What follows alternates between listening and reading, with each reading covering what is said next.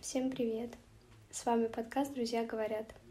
Сегодня у меня в гостях Алтуша Васильева, креативный продюсер и стилист, девушка, которая являлась частью команды Doom Store и многих других известных брендов. В сегодняшнем интервью мы поговорим о том, почему именно профессия стилиста так популярна сейчас и как показать себя в свете, чтобы тобой заинтересовались бренды. Слушайте подкаст во всех социальных сетях, отмечая меня и Алтушу. Enjoy!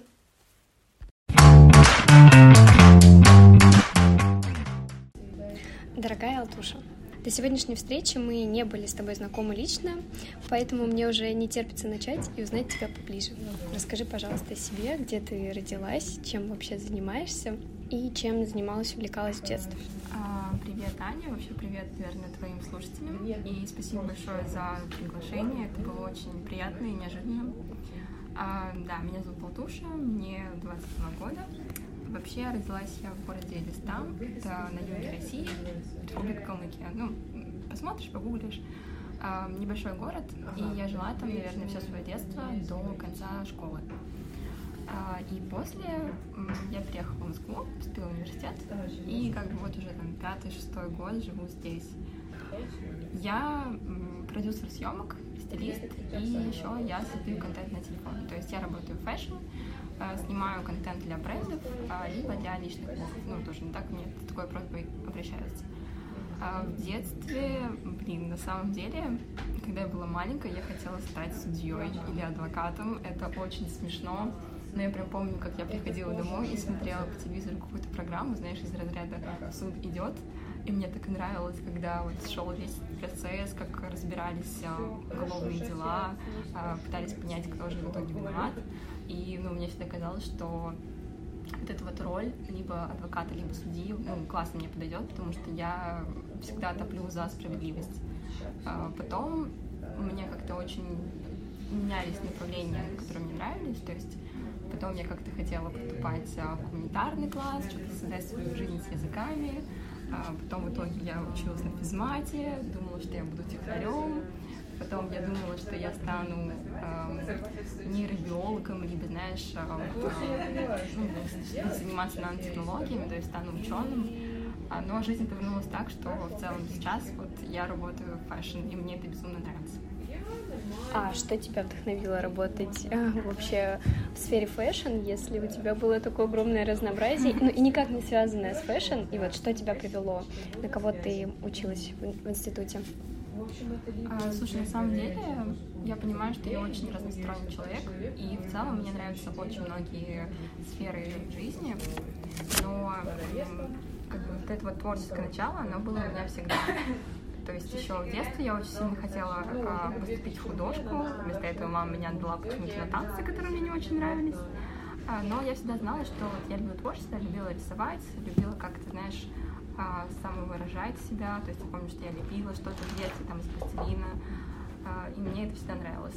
Мода мне тоже всегда была интересна, то есть я очень люблю фильм «Дьявол носит Прада», «Шопоголик», это прям вот было мое одно из любимых очень люблю сериал «Сплетница». Он тоже, знаешь, это прям было мое подростковое время, а, когда он был супер популярным, и мне так нравились наряды у девочек, вообще вот эта вся их жизнь на Верхнем Ист-Сайде. Ты думаешь, блин, когда-нибудь обязательно я туда попаду, а, обязательно я посмотрю на модный показ, там что-нибудь такое.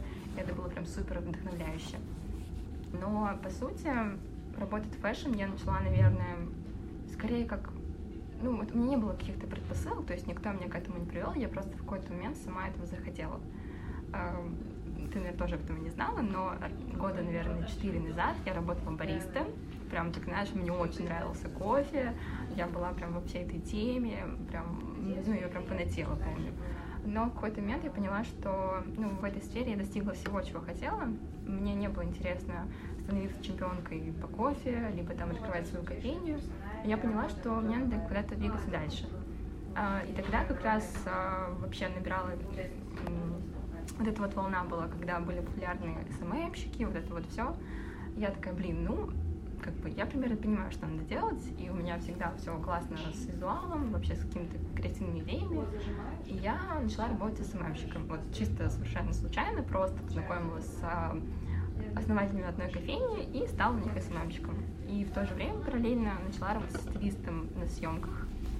а, просто, знаешь, на бесплатной основе, а, когда ты пишешь фотографу и предлагаешь э, стать стилистом на съемке, говоришь, что, блин, да, давайте, а, мне от вас нужны только фотографии, там, я привезу вам одежду, обувь, там, все застилизую, все будет красиво, главное, там, ну, просто дайте фотки для портфолио и отметьте. И так я проработала где-то полгода, и потом уже у меня начались такие съемки, ну, как бы коммерческие, то есть, когда мне платили там клиенты за стилизацию, а, либо так потихонечку что-то иногда для брендов. А вот как ты думаешь, почему именно профессия стилиста мы ее так назовем, сейчас настолько актуальна, потому что у меня, наверное, большинство подруг это, ну, стиль, стилисты, да, но вот мне вот прям этот вопрос очень волнует, и я хочу вот узнать у тебя, почему так, как ты думаешь? Мне кажется, что в целом люди просто стали больше уделять времени своему внешнему виду. Ну, понятное дело, что э, с каждым годом, грубо говоря, растет уровень жизни. Э, и у людей немножко меняется фокус а, то есть если раньше, допустим, 50 лет назад было важно просто там выжить, то сейчас, когда у тебя в целом нет каких-то таких, ну знаешь, рисков для существования, то есть все твои базовые потребности закрыты, ты уже думаешь о том, как бы там тебе хорошо выглядеть. Ну и плюс в целом индустрии моды сейчас, мне кажется, на таком подъеме, а, очень много есть классных брендов, ну, то есть не только вот какие-то мастодонты вроде Chanel, там, а, сейчас, допустим, очень популярен Muse. Сейчас очень известные бренды, какие-то такие, знаешь, вроде стритвер. А, может быть, ты слышала, это Ау Копенгаген, это Адер, а, вот что-то такое. И мне кажется, что чем больше людей об этом узнают, тем больше людей хотят круто выглядеть, вообще классно одеваться и выражать себя с помощью одежды. Я вот еще знаю, что ты являешься, я думаю, что еще являешься все-таки э, частью команды Tumot Store. И мне вот прям э, очень интересно стало, когда я посмотрела все твои истории, а связанные с ними. Я знаю и Полину, и Кристину, вот, и мне очень стало интересно, как вообще ты попала к ним в команду, вот, а, может быть, познакомилась как-то с ними, или тебя кто-то пригласил, позвал через какую-то съемку. Блин, на самом деле, вот честно, все в моей жизни происходит э, по моему желанию. То есть я в какой-то момент понимаю, что хочу чего-то, и через какое-то время это приходит ко мне в руки. Ну, это чист, чист, чистая правда вообще, ну, всегда было так. А, то же самое с Тумут. А, я давно слежу за этим брендом, наверное, года там два, может, уже почти три. А, мне всегда очень нравились Поля с Крис, обожаю просто их, а, их людей, мне нравится их стиль, вообще очень откликается то, что они делают, и одежда бренда, она вот на сто процентов, мне кажется, подходит мне. А, и в течение, наверное, там полгода знаешь, с э, конца там, 2019, начала 2020 я постоянно, когда ну, были вакансии в Тумуте, там, неважно, стилиста, ассистента, там, э, СММщика, я всегда отправляла свое резюме, как только видела. Но мне как-то ни разу не отвечали. И вот прошлое лето, э, по-моему, это был июль, я увидела снова вакансию у них э, в Инстаграме на СММщика. Это был еще такой смешной момент, потому что я тогда решила, что я больше не буду работать СММщиком, что все, с меня это хватит, я не СММщик. А, я вижу эту вакансию, как бы опять, да, в команде мечты для меня, и думаю, блин, ладно, последний раз вот для них я готова быть СММщиком. Я отправляю свое резюме. А, на следующий день мне отвечает а, Лен Ленс. Это девушка, которая является руководителем креативного отдела и приглашает меня на собеседование. Я думаю, блин, круто, очень здорово. А у меня еще в этот день была съемка, прям, ну, знаешь, в, в этот момент я пишу, получается, ну, на личный номер Лены, говорю, Лена, здравствуйте, там, а можно я приду в другое время? Пораньше. Она да, конечно, приезжай. Я прям помню, э, мне кажется, это была пятница, был очень такой, знаешь, жаркий день. Я съездила сначала вот э, к самому заказчику, для которой я делала съемки, там что-то, ну, контролировала, чтобы все отвезли. Забежала быстро в ABC на Никитской, взяла себе эспрессо-тоник. Я помню, что я прям иду э, к метро и очень сильно волнуюсь, и понимаю, что сейчас просто поеду решать свою судьбу. Э, и пока я еду, я обновляю еще раз э, Инстаграм и вижу, что у них в сторис появилась вакансия продюсера. А это как бы та вакансия, которая на самом деле мне гораздо ближе, чем СММщик. Я просто думаю, блин, вот как бы сказать сейчас Лене, что на самом деле я хочу быть продюсером, а не СММщиком. Эм, в итоге я приезжаю, захожу к ним, а там, знаешь, такой большой офис, эм, он находится на Бауманской, там сидит и производство, и руководители, то есть там, и вот это, это самым отделом, то есть там вообще все, ты заходишь, прям попадаешь в кучу событий, то есть там огромный рейл с вещами, ты такой, блин, как это классно. Я знакомлюсь с Леной, и у нас, как ты знаешь, э, сразу появляется какой-то коннект, мы сразу находим общий язык, она смотрит мою работу, вообще, чем я занималась, что я вела, ну, там, мы общаемся и как бы понимаем, что вообще очень у нас сходятся взгляды, и как бы ну, мы друг другу реально подходим. А, и в итоге в какой-то момент Лена спрашивает меня, «А, слушай, а чем тебе на самом деле было бы интересно заниматься? SMM, то есть это больше аналитика, либо продюсирование, это как креатив, то есть какие-то новые идеи, съемки, я думаю, блин, вот сейчас очень опасный момент, потому что либо я скажу, что хочу быть продюсером, она возьмет меня продюсером, либо я скажу, что хочу быть продюсером, и она скажет, нет, спасибо, нам не интересно это, там, нам нужен СММщик, и в итоге я вообще буду в пролете. А, ну и как бы я решаю рискнуть и говорю, что на самом деле я хочу быть продюсером. И в итоге она говорит, да, классно, я себя именно вот в этой э, роли вижу, и в итоге она берет меня на работу. Все, это вот вся история. Но сейчас ты э, по сей день вообще являешься частичкой их? Уже не являешься? Нет, я а уже почему? не работаю а, На самом деле я ушла от них еще в прошлом году. А, почему, сказать, наверное, однозначно не получится. А, просто я пришла в не очень удачное время, когда компания росла быстрее, чем могла себе этого позволить. То есть тогда очень сильно менялись процессы, то есть банально там э, оплаты приходили по-другому, по то есть у нас не было юриста, э, в целом в отделе очень не хватало кадров, то есть у нас не было стилиста, не было там постоянного ассистента, ну, то есть вообще был на самом деле такой, знаешь, э, немножечко хаос. И плюс, как только я ну, начала работать продюсером, Лена, это руководитель отдела, сначала уехала в отпуск на долгое время во Францию, и потом как-то так очень странно получилось, что она в итоге перестала с нами работать, потом через месяц вроде бы снова начала, но по факту руководителя отдела у нас не было. А, и работала я, наверное, там, ну, знаешь, как бы за троих, то есть в какие-то моменты я работала и как руководитель отдела, где-то вообще и как ассистент могла там сама зачем-то поехать, а плюс работала продюсером. И это действительно сложно сделать, когда тебе не помогают люди вокруг. Если бы это было замкнуто только на нашем отделе, то было бы еще как-то более-менее. Но ты же должен согласовывать как бы ну, все съемки там с руководством. А, ты должен согласовывать моделей. Ты там должен согласовывать студию, вообще тебе должны выделить бюджет на какую-то съемку. Если у тебя нет бюджета, то ну, как бы тебе нечем заплатить просто людям. А, либо там у нас не вовремя приходят вещи, да, для съемки, и мы понимаем, что, как, блин, вот мы готовы, как бы, снимать, а снимать-то нечего. И тогда это было очень сложно для меня. Я помню, что я работала 24 на 7, вот реально. Я очень мало спала, очень мало ела, очень мало виделась со своими друзьями и очень-очень много работала. А сейчас у тебя есть работа на постоянной основе или какие-то ну, временные проекты? А, нет, у меня сейчас нет а, работы на постоянной основе, но в плане я нигде не работаю в штате. То есть я не сижу в офисе, вообще как бы я не штатный сотрудник. У меня просто есть а, постоянные заказчики, ну и плюс какие-то разовые там проекты, которые мне предлагают спродюсировать, либо там отснять, либо застилизовать. Я соглашаюсь, но пока что именно работать с какой-то одной компанией мне не очень хочется. Ну вот ты сказала, что соглашаешься, да, на проекты, а бывает такое, что ты отказываешь. И вообще тяжело это дается, если такое было? Блин, на самом деле, да, такое было, но прям буквально пару раз.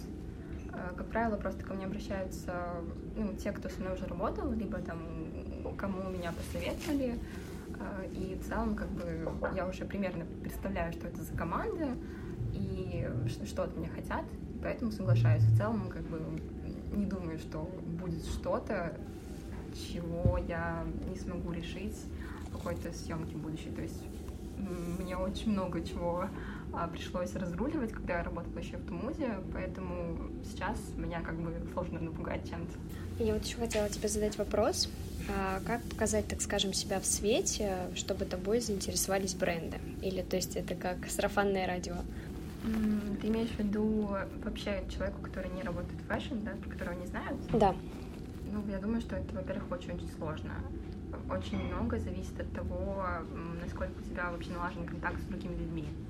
А, то есть, если как бы, у тебя есть какие-то уже связи, то, конечно, это прям такой большой-большой жирный плюсик, потому что все равно все хотят работать с кем-то, а, кого уже знают, все спрашивают там, а ты работал с ней, ты работал с ним, а как они тебе, а тебе понравилось, там, не знаю, а хорошо ли там, а вовремя все сделали.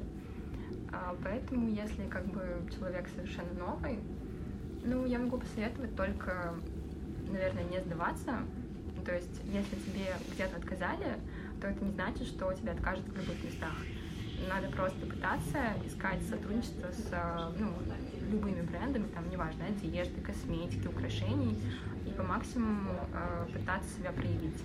То есть не только отправлять свое резюме и говорить «я классный», а, допустим, сразу возьми и придумай какую-то идею съемки, собери прям мудборд, собери, какую модель ты в этом видишь, какого там фотографа ты думаешь, что он справится, для чего это нужно бренду. Допустим, что это должна быть какая-то рекламная кампания, приуроченная там, к 8 марта.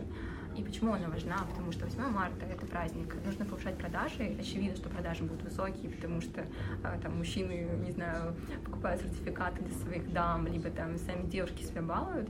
Если ты умеешь это правильно преподнести, а, то есть шанс, что бренд реально заинтересуется и напишет себе, что да, давайте мы с вами поработаем. А вообще у тебя вначале был такой опыт? Или это пришло со временем? То есть сначала, может быть, ты ждала, когда тебе напишут? Или все таки ты писала сама каким-то брендом, может быть, предлагала? Вот, как ты сейчас рассказала, делала мудборды, идею предлагала?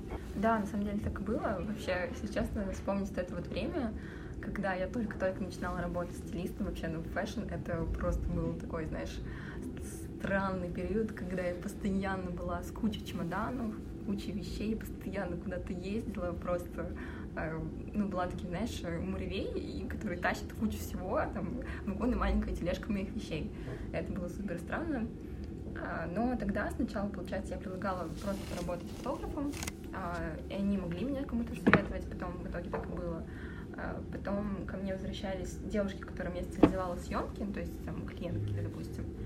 Им нравилась стилизация, которую я делала, и там через какое-то время они, допустим, хотят себе еще съемку, говорят, давайте тоже той же командой, тем же фотографом позовем того же стилиста. А с брендами это все-таки было эм, так, что я писала им, предлагала, по большей части даже вначале предлагала делать съемки там бесплатно, просто за то, чтобы ну, как бы я могла эти фотографии к себе в портфолио добавить, чтобы люди видели, что я работаю с брендами э, и могу показать какой-то классный результат. Вот ты еще вначале говорила про фотографию, про то, что ты снимала. А, имела в виду ты, наверное, на телефон или как-то профессионально на камеру тоже этим занималась? А, нет, вообще я занимаюсь именно созданием фото на телефон, то есть, вот, ну, допустим, на iPhone. А, но мне очень нравится фотография, и я думаю, что я умею видеть кадр даже на камеру, то есть я делала съемки творческие для своих друзей, а, но пока что я ну, знаешь, как-то не стремлюсь брать в руки камеру именно для работы с коммерческими брендами, потому что я не владею ретушью. То есть мне нужно на самом деле взять, выделить время на это, сесть, научиться ретачить фотки, там, делать цвет, вообще научиться работать со светом, э, ну, как бы, знаешь, ставить его, то есть вспышки, вот это вот все, оборудование, и тогда, наверное, я уже попробую как-то уже и на камеру снимать, потому что мне это тоже очень нравится. А у тебя есть какие-то любимые фотографы, возможно, с общих съемок или друзья какие-то фотографы? Да, у меня есть друг очень близкий. Лева, привет, если ты вдруг это слушаешь. А он снимает на старую камеру э, советскую, она называется «Зенит». Это вообще пленка, и это очень красиво. Вот мы недавно с ним виделись, и в очередной раз я смотрела его работу, думаю, блин, какой он талантливый человек. А, вот мне очень нравится, как он снимает. А, есть еще девушка, с которой я работала не раз, Алина Лебедева. Она тоже очень классная. Она работает и с Тумудом, и с Stories. Очень красиво видит кадр, классно снимает. Вообще прям очень хороший человек. Прям такая, обожаю Алину. Из каких-то таких а, крупных, ну, наверное, все знают Питера Линдберга. А, ну и в целом, наверное, мне кажется, что у каждого есть свое какое-то видение, и каждый может что-то увидеть красиво. Просто ему нужно найти то, что ему нравится. Если, допустим, человеку не актуально снимать fashion, это не значит, что он не сможет красиво сделать фотографию. Может быть, он супер красиво увидит человека. Так что всегда есть шанс того, что ты сделаешь что-то крутое. А был ли опыт, что, например, вот э, вы с фотографом после общей съемки еще встречались лично, и, например, делали тоже, ну, фотосъемку, например, для тебя, или просто как-то общались? Да, общались, конечно, было не раз. А съемка для меня, наверное, не было. Я вообще просто не очень люблю а, находиться вот а, перед камерой. Я, наоборот, нахожусь по ту сторону, я слежу за кадром, а, смотрю, все ли правильно, все ли так. То есть иногда там подсказываю по позам, подсказываю там по тому, какой взять лучший ракурс. Но, не знаю, наверное, буду бороться с этим. То есть пока что просто у меня нет стремления оказаться перед камерой поэтому и съемок как таковых у меня не было. То есть ты больше любишь какие-то эстетические фотографии, раскладки, наверное? Очень сложно сказать, не знаю. Мне очень много откликается, то есть ну, раскладки тоже бывают красивыми, но по большей части, наверное, это такая коммерческая история. А, ну и плюс как-то слово раскладки у меня ассоциируется, знаешь, с а, Инстаграмом там лет 10 назад, когда вот все фоткали еще с фильтрами, и это было очень странно. Но вообще, наверное, я люблю фотографии, портреты людей, как раз таки черно-белые. Это очень красиво всегда. Как-то это помогает увидеть душу, мне кажется, человека. Мне нравятся какие-то супер стильные фотки, часто случайные, особенно, знаешь, стрит-стайл с недель моды, это прям круто. А, и ну, какой-то контент, который делается специально для брендов, ну вот у Mood, допустим, очень классные бывают лукбуки, прям очень сильно люблю. Мне очень-очень э, тепло в душе от э, лукбука, который вот мы с ними сделали, Real Life. Он был в прошлом году, осенняя коллекция. Это было прям супер круто. А ты со съемок выносишь больше бэков или каких-то готовых результатов, которые можно сразу показать и выложить, например, в ленту? Ты имеешь в виду, когда я снимаю? Да. Нет, когда снимаю я, то это сто процентов больше именно готовых классных фотографий, которые уже ну, продающие, то есть которых можно добавить в ленту, в сторис, а, именно контент для бренда. А если я продюсирую, либо стилизую, то это сто процентов бэки. У меня, в принципе, на телефоне просто куча фотографий, куча видосов. Вот то, что ты посмотрела, допустим, у меня в Инстаграме, в хайлайтах, это, мне кажется, там 5% того, что у меня было. То есть у меня есть э, вообще такие, знаешь, странные видео, там, где, где мы все смеемся, там, либо где там, не знаю, э, Кристина там на что-то наступает, э, либо там девчонки говорят, блин, давайте не сейчас, ну, что-то вот такое. И это как-то, ну, ты практически никогда это не выкладываешь, потому что, ну, а куда это деть? Но и как-то рука не поднимается удалить, потому что это настолько теплое чувство внутри возникает, когда ты все это смотришь и понимаешь, что, блин, это было здорово, это воспоминание, это все равно часть тебя. То есть, если оказаться с тобой на съемке в команде, то можно точно рассчитывать на бэки и на какие-то материалы, которые можно будет поделиться в соцсетях. Ну, я думаю, что да. Как бы единственное, что если, допустим, это супер-супер важная съемка, на которой я продюсер, и прям сижу за компом, сижу за кадром, то я не очень люблю отвлекаться, то есть в первую очередь я делаю свою работу. А, но, допустим, когда мы переодеваемся, там, либо меняем локацию, конечно, я могу подснять какие-то бэки смешные, а, либо не смешные, просто какие-то такие, знаешь, ну, ну зависит от ситуации. И все равно хоть что-то у меня обычно бывает. Спасибо. Это было очень интересно послушать про э, съемки, про закадровую вообще жизнь, про бэкстейджи. Я хотела у тебя э, сейчас э, узнать, чтобы ты сказала нашим слушателям, может быть, посоветовала мне, э, как начать хорошо свое утро перед э, съемкой. Блин, на самом деле у меня есть один ритуал, который я делаю всегда. Если я этого не сделаю, то все пойдет не так. Я каждое утро принимаю душ. Вообще неважно, сколько мне нужно выйти из дома, сколько мне нужно встать ради этого. Хоть там, не знаю, в 3 утра, я все равно встану, пойду скажу в душ, помою там волосы. А, мне это помогает проснуться, чувствовать себя свежей, чувствовать себя какой-то, ну, знаешь, а, плюс-минус отдохнувший, энергичный. И мне кажется, что я всегда лучше выгляжу после этого. И неважно, да, допустим, что я там приму душ вечером и буду выглядеть точно так же, в своих собственных глазах мне будет казаться, что что-то не так. А в первую очередь важно твое внутреннее состояние, а, поэтому я всегда принимаю душ. Ну, и, ну, как бы остальное для меня уже опционально. Я думаю, что классно будет послушать какую-то любимую песню, которая вам очень нравится, там, дает вам заряд позитивной энергии, там, не знаю, для кого-то это Гарри Стайлз, для кого-то там, не знаю, Бруно Марс, еще что-то. А, и, ну, наверное, позавтракать, потому что всегда нужна энергия на съемках. Если ты не успеваешь поесть, то хотя бы возьмите там кофе, либо попросите там кого-нибудь, кто подойдет позже, там захватить какой-то круассан. А, это очень на самом деле спасает. И всегда старайтесь приходить заранее, чтобы ну, не было спешки. Вы должны прийти спокойно, познакомиться со всеми, Э, на всех произвести хорошее впечатление, то есть прийти и сказать «Привет, класс, давай познакомимся, там, не знаю, у тебя классные работы, там, э, не знаю, очень жду там увидеть наш общий результат». Э, не знаю, всегда нужно подойти к модели и сказать, что она очень красивая.